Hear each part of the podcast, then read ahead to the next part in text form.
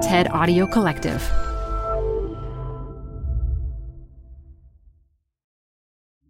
Got a business problem? There's a TED Talk for that. Stay updated on everything business on TED Business, a podcast hosted by Columbia Business School professor Modupe Akinola.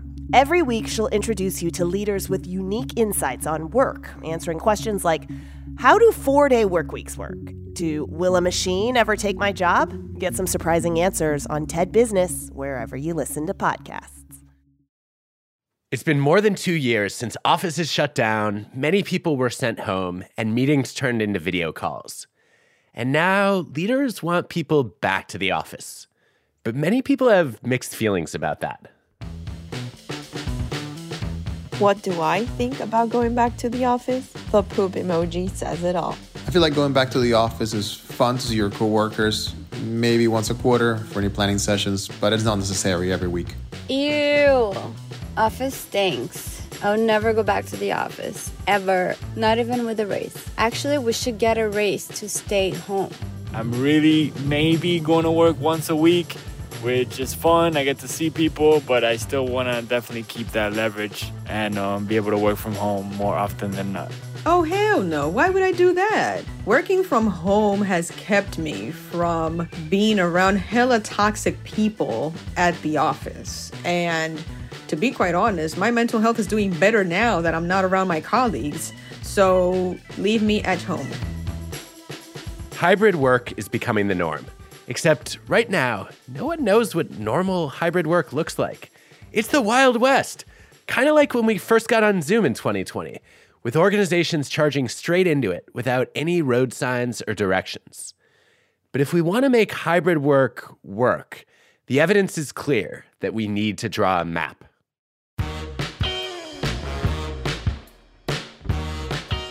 I'm Adam Grant, and this is Work Life, my podcast with the TED Audio Collective. I'm an organizational psychologist. I study how to make work not suck.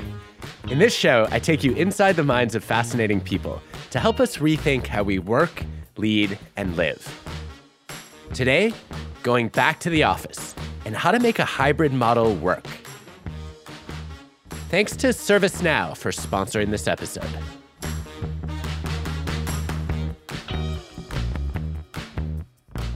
So, just to be very clear, in the US and most of Northern Europe, roughly 50% of people cannot work from home. So that's frontline, retail, manufacturing, think no, you know, a lot of essential services, nurses, police, fire. The other 50% of us can, the large majority will be hybrid. Nick Bloom is a Stanford economist, and he's the ultimate source of data on remote and hybrid work. I actually started working on this in 2004. And I've been interviewing folks that have been doing this for a long time. And you go back to the 80s and it was truly horrible. I was talking to someone and she said, Look, the way it used to operate when I was back in the 80s is my boss would drop off a huge pile of paper on my front doorstep and uh, I'd have to process it and work through it. You know, it's before we had computers, and then I'd have to, you know, at the end of the day or the next day, drive it into the office. Well, it, the the '80s version sounds terrible, except I want the boss who does home delivery. Yeah. yeah, I was impressed that she said she managed to get a boss. Her boss did one drop. Some leaders have long resisted the idea of letting people do some of their work remotely. But back in 2010, Nick led a landmark experiment showing that when people were randomly assigned to work entirely from home, they were 13% more productive. They took fewer breaks and shorter breaks. They were also half as likely to quit. Fast forward to March 2020. COVID hit, and the whole world became a research lab for Nick and his colleagues. They started collecting a lot of data across jobs, industries, and levels.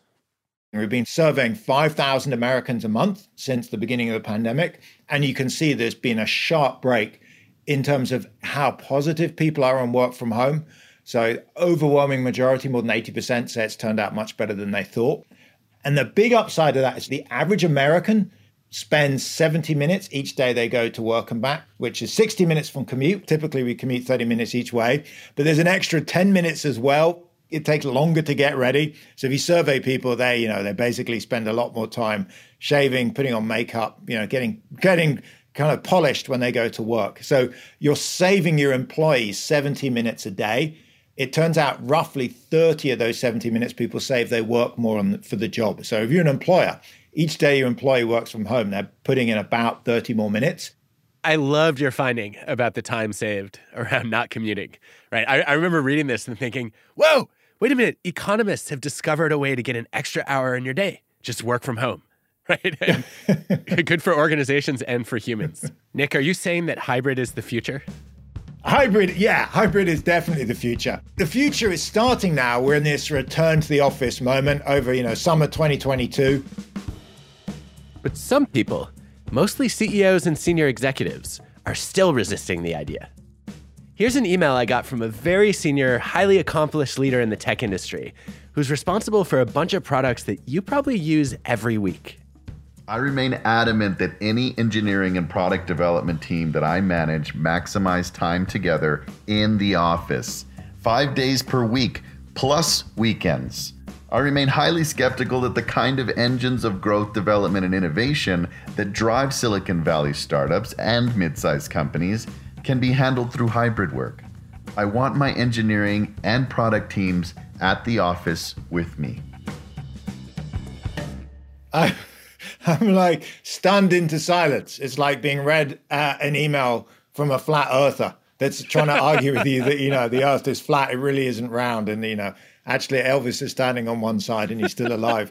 the evidence I have on this right now that's so relevant to this. So I did one randomized control trial in a big Chinese multinational, Trip.com, which is a, a NASDAQ listed massive 30,000 person company. And they agreed to do a randomized control trial for engineers, marketing, and finance professionals. So 1,600 of them over the second half of last year. So what they did is they took 1,600 people, and if you have an odd birthday, so if you're born on the first, the third, the fifth, seventh of the month, etc., you got to work from home on Wednesday and Friday. And you have an even birthday, the second, fourth, sixth, eighth, you stayed in the office five days a week. So this is like exactly testing the email from your uh, tech exec. And they tracked these folks for six months and what did they find? The people who worked from home two days a week were every bit as effective. They performed just as well, and they were just as likely to get promoted. So there's no difference, but quit rates were down 35% amongst the work from home employees. Measures of job satisfaction, burnout, work life balance are all massively better. And the firm said, look, this is incredibly positive, so much so we're just going to roll it out to the whole company. In March 2022, Trip.com rolled out working from home two days a week for the entire company. And I know from talking to folks in China, there are other tech companies now thinking of copying them because the evidence is so strongly in favor of it. So, how many days should you be on site versus remote? It depends on how interdependent people are. In my world of organizational psychology, there are three kinds of interdependence, and they map perfectly onto individual sport, relay sport, and team sport. I'm normally skeptical of sports metaphors at work. In your job, when was the last time you agreed exactly on how to keep score and then hired referees to enforce the rules? But this one actually works. If your workplace is full of people playing an individual sport like gymnastics, you can be remote first. Think call center reps and accountants, for example. Let everyone divide and conquer their own beam, vault, and floor routines whenever they want and the whole will be roughly the sum of the parts. If your projects are more like a relay race, though, you need more time together, like on an assembly line at a carpentry shop, or in a media company where drafts are handed off from a writer to an editor to a designer. The person passing the baton needs to be in sync with the person receiving it. Where you need the most time together is when you're playing a true team sport like soccer. Think of a research and design lab or a consulting team when excellence depends on repeatedly passing the ball back and forth, you really want to spend several days a week together. As an example, is you know, we're going to be in the office Monday, Tuesday, Thursday, and work from home Wednesday, Friday. And the, the plan is Monday, Tuesday, Thursday, like exhaustingly social days. We're going to have all our meetings, presentations, client events, trainings, lunches on those three days. Try and get in all that face to face time that used to be spread over five days into those three days. Then the other two days, Wednesday, Friday, is home time for time for kind of quiet work, deep work, maybe one on ones because they're fine over Zoom, but they're not going to be days for big meetings. A company which is structured like a soccer team can go with your 3 2 model. Three days at the office, two days at home, and do it successfully. But Nick, I noticed that one of your findings with that model is that people were more likely to send emails and Slack messages on nights and weekends. What's going on there? I think you're exactly right. So initially you think, well, look, this is really bad. Ah, uh, you know, exactly as you say, they're struggling to set boundaries. I think when I look at the data overall, it's worth noting two other things. One is we asked them about work life balance, burnout, and a few questions. The folks that get to work from home are much more positive on this. What I think this tells us is, uh, you know, that on the days they work from home, we know they work quite a lot less. Actually, to put numbers on it, on the two days they work from home, Wednesday, Friday, they're working about three hours less out of an eight hour days. That's a lot. And they're roughly making up that time on the other days of the week and the weekend. Overall, Nick's evidence shows that hybrid work is good for satisfaction, retention, and work life balance, as well as fewer sick days, and doesn't have costs for performance or promotions. This might be why the majority of offices are going forward with a hybrid work policy. Typically, three days at the office, two days from home. But don't get ahead of yourself and assume that you can hit play and just loop that song forever. This is the time to test and learn. I'm aligned with you, Adam, on very much suggesting firms are thoughtful, collect data, and evaluate what's going on. So companies should basically be looking at the hours, assessing what people are doing, surveying their employees anonymously regularly, and checking that working from home is working for them and it's not leading to some kind of nasty burnout because managers are pushing more work onto them. So if you decide to test a 3 2 model, the big question is whether we should all show up on the same three days. The main struggle I hear managers tell me about is this paradox of choice versus coordination. So they'll say, you know, my employees, they really want to choose which days they want to work from home. The problem is hybrid to work, you do need to coordinate on the days of the week you're in and then the days of the week you're at home. And once you get that fixed up and people accept it and you move ahead, then I think hybrid works well. If hybrid means everyone can work from home whenever they want, proximity bias is a problem managers reward the people they interact with in person. The coordinated approach, having everyone in the office on the same days, can solve the fairness problem that might leave some groups at a disadvantage. So imagine you're Apple and you've agreed to work from home Wednesday, Friday, and suddenly Tim Cook says, who's their CEO, you know what? I really like being in the office. I'm going to start coming in on Wednesday, Friday. So Tim starts coming in on Wednesday, Friday. Of course, people that work for him may also start coming in Wednesday, Friday. Then what you'll find, and we've seen in the data, is some folks will come in and some folks will be less happy coming in. They find the workplace less congenial. They have constraints. If you look across large samples, it tends to be people with young kids, folks that are disabled, live a long way from the office, that are minorities, are, are slightly less likely to come in on those days. And the problem is there's plenty of evidence for presenteeism bias. So what will happen is the people that come in are more likely to get promoted and you have a diversity crisis. You're saying we have to close the office those two days a week? Well, you don't have to close it. I think it's essential that management takes a lead. My solution is look, do something super boring, which is, you know, plain vanilla 3 2 hybrid. Uh, have them come into the office, let's say Monday, Tuesday, Thursday, work from home Wednesday, Friday try that out for six or seven months. And at the end of the year, November, December, collect data, survey the whole company, set up focus groups, and come up with a new longer run plan. I think this is the most important tip that comes out of your research is I work with so many leaders who are heavy on opinion but light on data.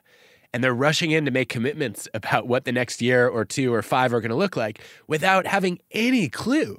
How do people feel about hybrid? What's going to work for them?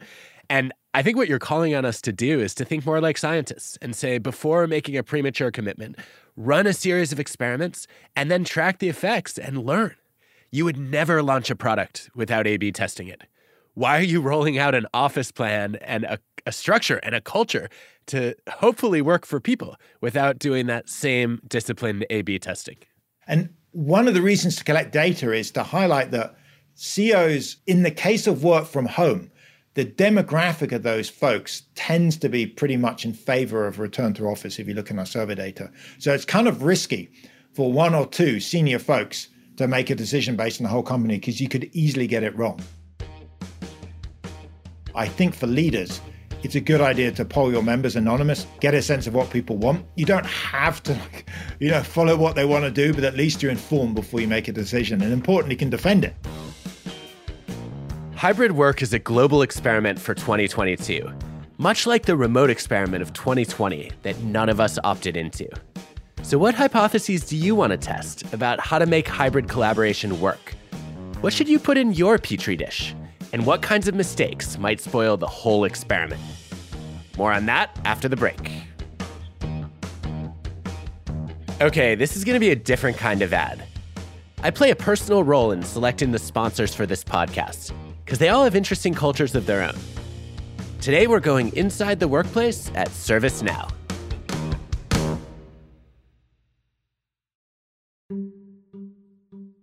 That was my first job. Imagine a 16 year old Asian boy on a big combine harvester going about five miles per hour. Growing up in small town Oregon, Abraham Jin started his career harvesting peas. It taught him an important life lesson. It only lasted for two weeks because I constantly clogged the system. And I guess what I realized is that if you want to do some big work, you can't go too fast. It does take some time. So, in that sense, I think that's a good learning that I got. Abraham is putting that lesson into practice in a big way. He works as a senior diversity and inclusion manager at ServiceNow, a software company that helps digitize and unify organizations so they can make work flow. His team has partnered with Praxis Labs to test how technology can build empathy. You basically are entered into a, a, virtual scenario where you're put into vulnerable situations where you're either receiving bias or you're a bystander towards certain type of prejudices and you're given opportunities to make a choice. One simulation is a job interview where you play two different roles. First, you're a job candidate and you're being discriminated against and they'll say different things that basically doesn't allow me to feel safe to show and fully be myself. On the other side i become a recruiter in that same scenario watching this whole scenario happen and i have a choice now to either address that or to let it pass. Research reveals that if you want to build empathy being immersed in virtual reality is more effective than simply imagining or hearing another person's perspective and for Abraham's team at ServiceNow and their partners, virtual reality has made the training process itself more empathetic.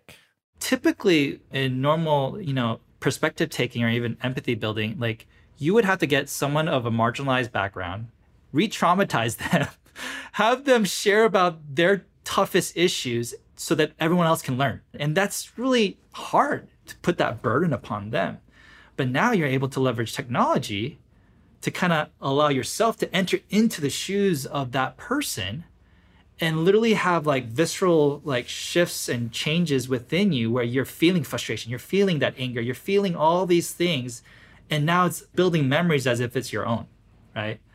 The vr learning didn't just elicit emotions f- for myself and just keep it there. It, it allowed me to have opportunities to take action Abraham hopes to chart a path toward a world in which everyone has a fair chance to achieve. Overall, as we've started this project, people have communicated that they've increased their empathy. They've also communicated they have a greater confidence in taking action. And in the short amount of time that we can be able to train people in, it, it brings the greatest effectiveness to, to scaling it within uh, an organization. And this is only the beginning for ServiceNow. We're continuing to work with great VR and AR partners to help pilot and engage in strategy and implementation. And uh, the work that we're doing with DNI is so important. How people feel how they belong, it, it really impacts how people engage. And if we can have these powerful tools to increase the effectiveness of it, then we definitely want to lean in. Every day, ServiceNow provides businesses with digital solutions that make the world work better. Find out more about ServiceNow's commitment to creating a truly equitable workplace at servicenow.com/dei. The world works with ServiceNow.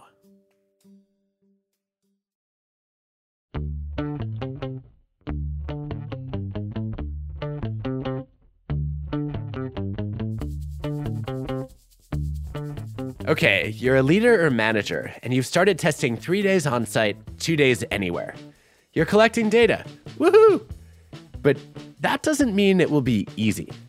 Hybrid is much more complicated. It requires intentional planning, intentional leadership, intentionally building the right technologies, norms, and processes.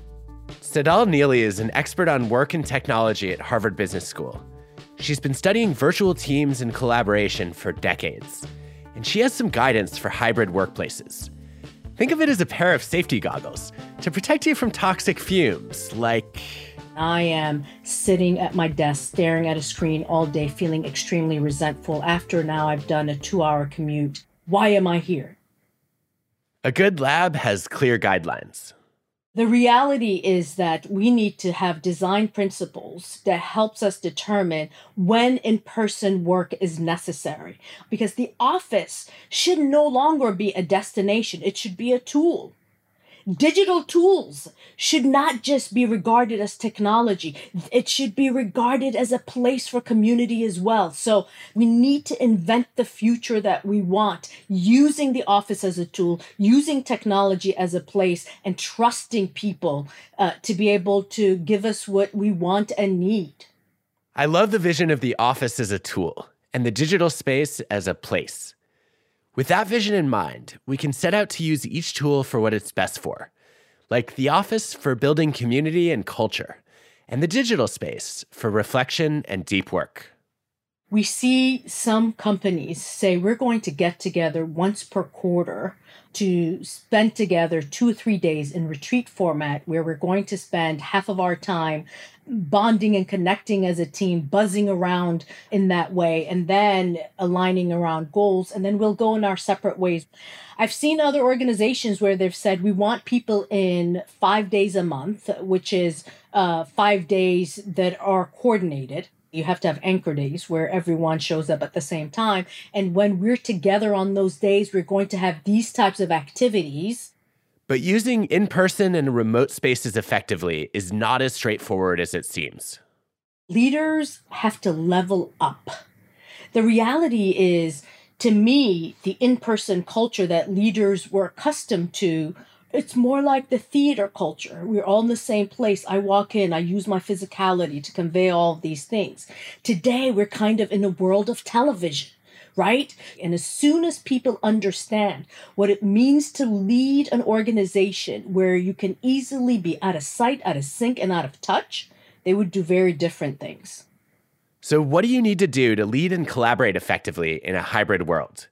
Tsedal has a few key ideas starting with one for managers. Number one, people need to feel your digital presence and your physical presence as well. That means over communicating. Some leaders are doing a weekly video update to keep people in the loop on what they're thinking. Others are holding daily office hours to find out how people are feeling.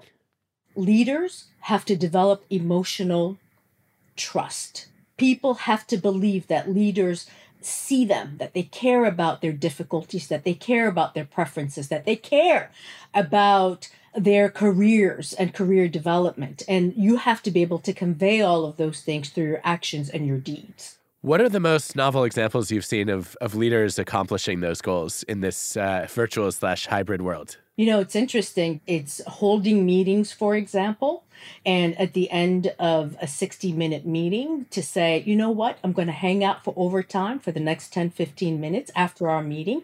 Anyone who wants to hang out and talk to me, I'll be right here. Another thing that is so powerful and important is called structuring unstructured time.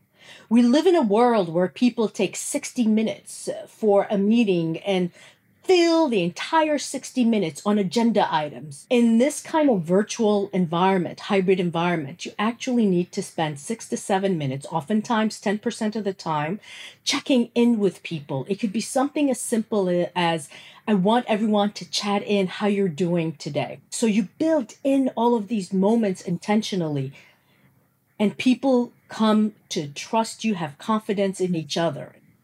The second step is to be clear about norms for virtual interaction. Like building in alerts for people once they've dominated 30% of the conversation, agreeing on times when it's okay to have cameras off, or fostering a lively chat channel to bring quieter voices into the discussion.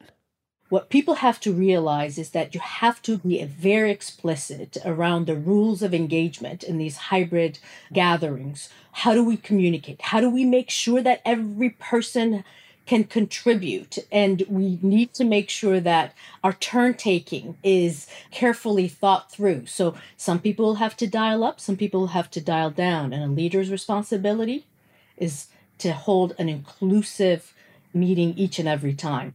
When you talk about the rules of engagement, you're reminding me of something that I found extremely valuable when I taught virtually for the first time. So I was teaching with with Nancy Rothbard and Sigal Barsade and and Samir Nurmohamed, and we said like we've got to we have 80 students at a time in a section. We need to get their voices in. How do we make sure that everyone's included? And we decided that we would use the chat window instead of the raise hand feature. We would give them hashtags. So we had, if you have a question, put in hashtag question and you can type it out or we'll just see that you have a question and we'll call on you. We did hashtag debate if you want to challenge something that I've said or one of your classmates has said. We did hashtag on fire, which was uh, a Sigal invention.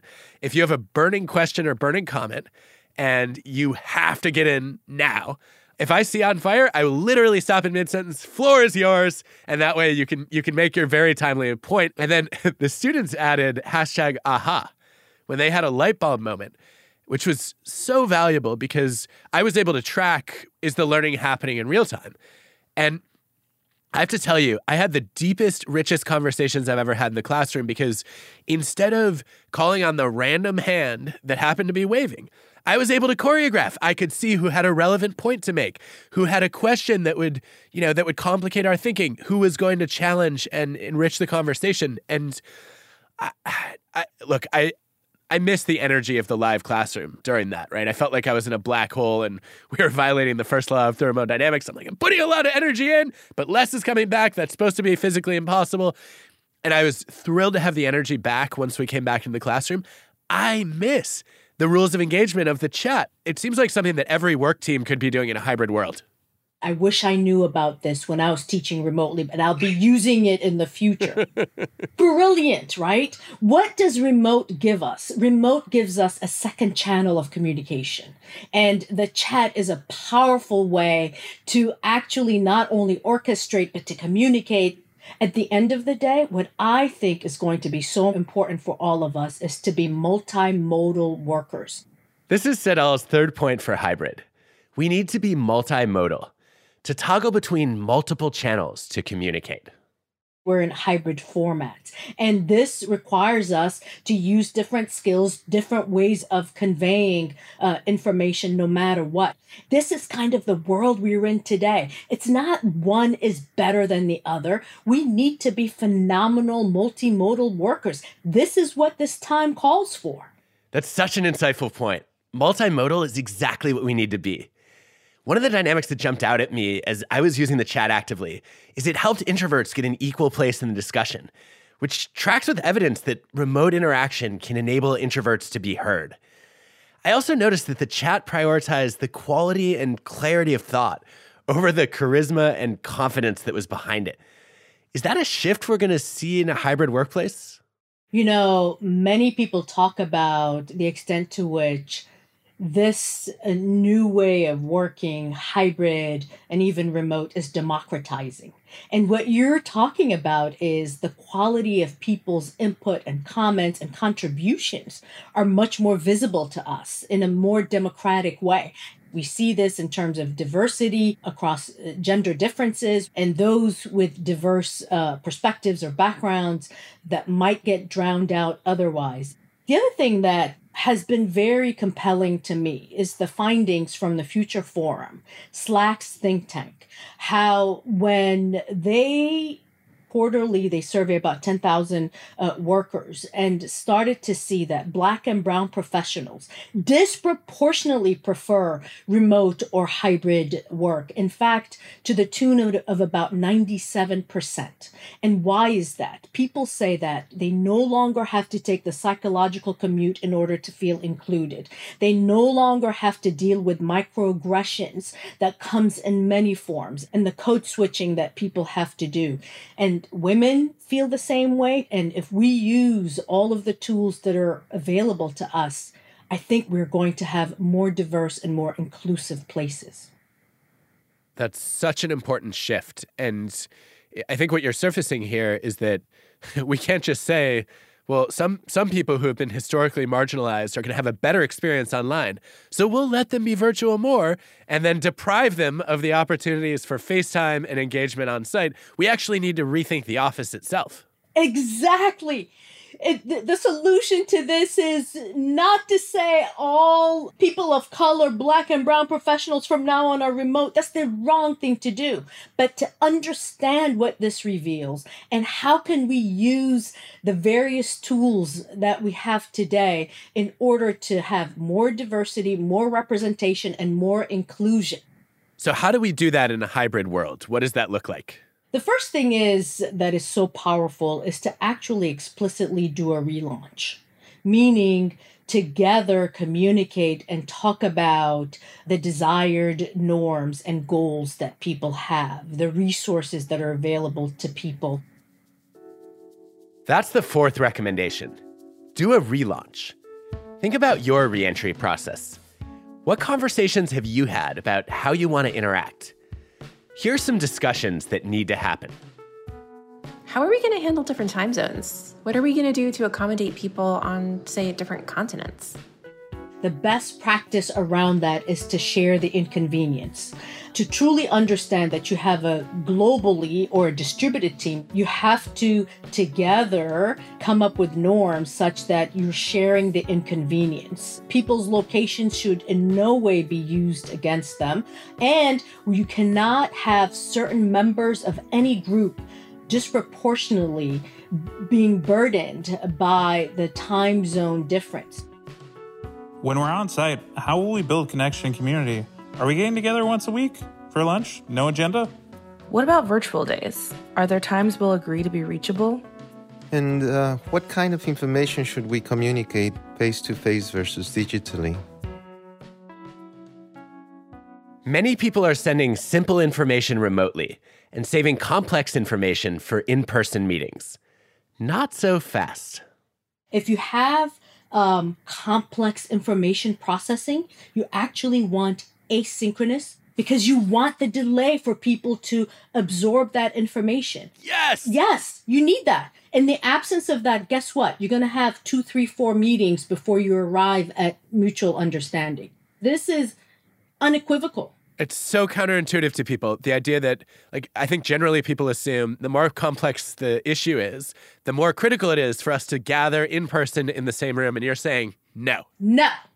Absolutely no. It's inefficient. You're going to need so much more time together and meetings to arrive at a place. So you need what's called delayed time for people to be able to process that complex information. And that's a big part of why Amazon loves the structured memos where people sit down and digest here's the decision we have to make, here are the different options and their pros and cons before they start talking. Okay, this makes a ton of sense. So, what does a bad relaunch look like? The bad ones, or the less effective ones, I think have been uh, those where you have the mixed messages, where leaders are conflicted. That's the fifth recommendation. Don't send mixed messages. By now, it should be clear that in person isn't superior to remote. It's better for some tasks and worse for others. But you've probably seen leaders deliver mixed messages. You know, on the days when everyone is on site, the boss raves about how much better it is. Oh, I'm so glad we're together in person. I just couldn't stand all the Zoom Zoom we've been doing. That's mixed signals. So, what happens the next time? People see that there's a contradiction when you talk about these mixed messages, it reminds me of a, a Voss Cable and Voss paper on organizational identity in professional theaters. And the the takeaway that I that really stuck for me with that paper was you had like professional theaters with very different identities and goals, right? So some said we're we're about creating art. Others said we're here to make money.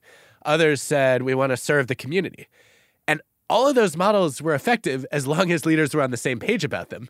And where they ran into trouble was a theater where multiple leaders did not agree on who we are. And it sounds like you're you're landing in a similar place around hybrid that there's not a right model, but it's important for leaders to be aligned on what the model is going to be for their organization. A hundred percent. Wow, I love that study this is the phenomenon that we're seeing today. And once an organization makes a decision, whatever that may be, remote first, hybrid, in person, whatever their decision is, I would love to see every member of that leadership team commit to it, embrace it, and move forward with it. Otherwise, the confusion will play out inside of that workforce. It's easy to see how a lot of the recommendations you give apply to knowledge work. What about manufacturing? What about more traditionally blue collar as opposed to white collar work, where there might not even be a quote unquote office, but there's a physical plant? How do you think about hybrid work there? This is one of the most vexing aspect of this, difficult and stubborn issue. And here's what I've seen people do that's been incredibly effective. It's to give individuals who are physically tied to buildings and spaces, manufacturing, some members of IT organizations, etc., to make sure that they are able to get what I call remote learning days, meaning give people free 10, 15 remote days out of the year so that they're able to use that to learn and to upskill and also experience the flexibility that everyone else is experiencing. Yes! I love that. What a great idea. And it works, it's magical. I, I could see so many workplaces saying, okay, we're going to do anchor days, we're going to do retreats. And what I love about that is it creates variety, in, not just in the work day, but also in the work week and the work month. I, I could, I could imagine 2030 office space, new edition. What the hell is the case of the Mondays? Every Monday is different. Why, why would I hate Mondays? You would never hate Mondays.